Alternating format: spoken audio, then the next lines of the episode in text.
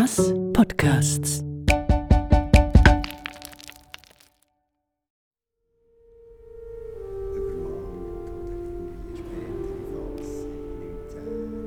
Äh, das ist mein Werkzeugkistchen, das ist äh, angeschrieben mit Maxus Werkzeug. Das ist Teil meiner Integration hier in Bern.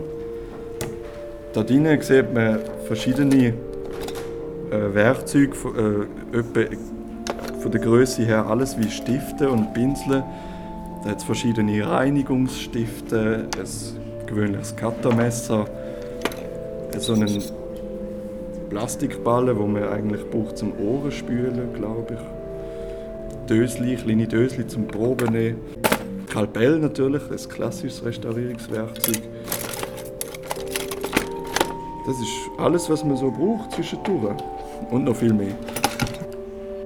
Wir stehen jetzt hier im nördlichen Seitenschiff, und zwar ganz auf der östlichen Seite, auf einem Gerüst oben unter einem Gewölbe. Und unser Gesprächspartner ist der Maximilian, genannt Max Putz, der jüngste Mitarbeiter von der Münsterbauhütte. Das erste, was wir hier oben sehen, ist ein, ist ein, Licht, Neonlicht, grell. Nachher kommt man vorbei am Notfallkasten, also an einem Kasten mit Verbandsmaterial. Nachher hat es Tafel mit Warnungen. Nachher kommt man weiter. Es hat ein Rollgerüst, es hat technische Installationen, es hat einen Kübel, äh, wo man kann einen Hodel reinschiessen kann, der brennt und dann zumachen. Es hat äh, Stege, es hat einen Bürotisch, äh, es hat einen Tresor. Ehrlich gesagt, wie eine richtige Baustelle sieht das hier nicht aus, sondern fast mehr wie in einem Operationssaal. Wie ist denn das zum Arbeiten auf dieser Baustelle? Ja, das ist natürlich keine Baustelle im, im klassischen Sinn, das ist eine Innenbaustelle. Die hat besondere Bedürfnisse.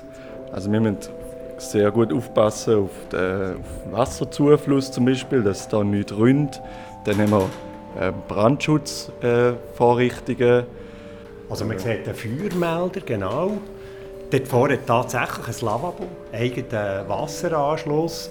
Und man muss vielleicht noch sagen, wir sind hier unter einer von zwei Gewölbkappen in diesem nördlichen Seitenschiff. Und die Fläche, die wir hier haben, ist vielleicht äh, 14, 15 auf 7 Meter oder ein bisschen aufgerundet 10 auf 20 Meter, wo wir einen künstlich eingezogenen äh, Boden haben.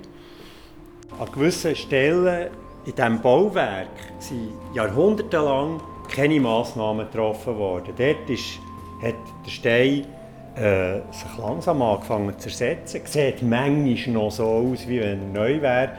Aber wenn man mit dem Finger durchfährt, zerfällt alles zu Staub. Ähm, jetzt hier haben wir so eine Stelle, wo, wo effektiv glaube in diesem Zustand war. Hier haben wir eine, äh, eine Stelle, die ungefähr äh, Teller groß ist. Die ist äh, rund, oval und man, man hat das von, von, mit ein bisschen Abstand hat man da davon nichts gesehen.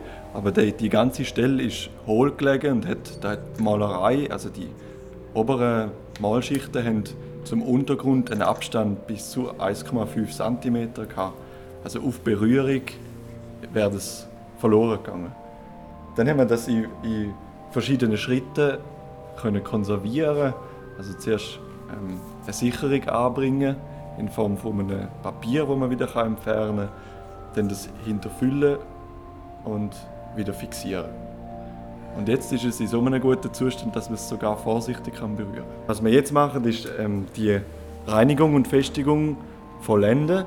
Und dann äh, wird beschlossen, inwiefern die Malerei soll ergänzt werden eventuell ähm, retuschiert, ob größere Flächen sollen retuschiert werden. Das wird man dann alles sehen. Also es werden Muster äh, angefertigt, ganz sicher.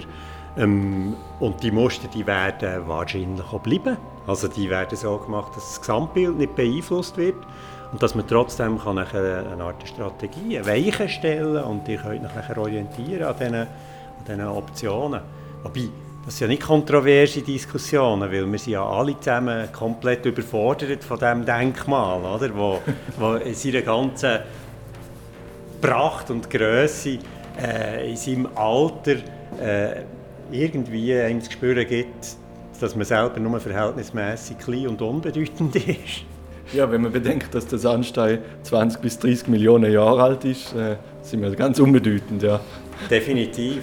Also das heisst, für den Sandstein, den man hier sieht, fühlt es sich an, wie wenn er erst gerade wäre gehauen worden, obwohl er jetzt schon 500 Jahre dort genau. Und das eine dauergrosse Stelle.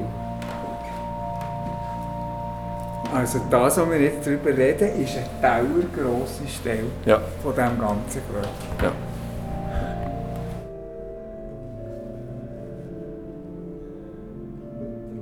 Dem Gebäude und jedem Material, jedem Quadratzentimeter ist Geschichte geschrieben worden. Und da wird auch heute noch Geschichte geschrieben und wir dürfen da auch Geschichte schreiben. Das ist speziell an dem Ort. Die Beziehung äh, zum Material habe ich, habe ich eine sehr starke. Ich weiß nicht genau warum eigentlich, weil mein Vater, mein Großvater und mein Urgroßvater sind alles Hölzige also Schreiner. Und äh, ich bin jetzt äh, auf, aufs Mineralische gewechselt, also auf den Stein und auf den Putz. Und doch, es, es, es gibt schon eine sehr innige Beziehung. Also es, der Sandstein schmeckt auch speziell. Schmeckt auch anders, wenn ein anderes Wetter ist.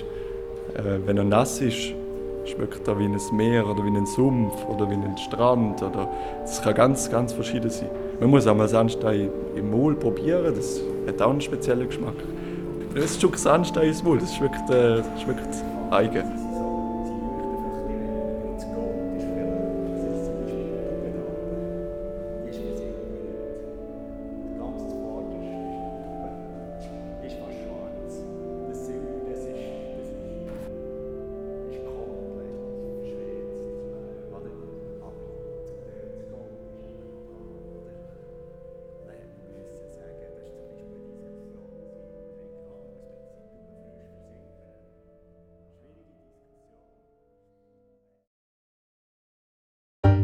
Sie hörten Sandsteinreich Bern, Sisyphus am Münsterberg. Redaktion und Produktion Pierre Kocher und Rudi Helfer.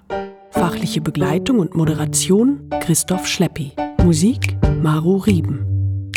Sandsteinreich Bern ist Teil von Omas Podcasts. Ein Hauptstadtkulturprojekt von Sonor, Hörmal, Rast und Mörb. Weitere Podcasts und Informationen auf omas.ch.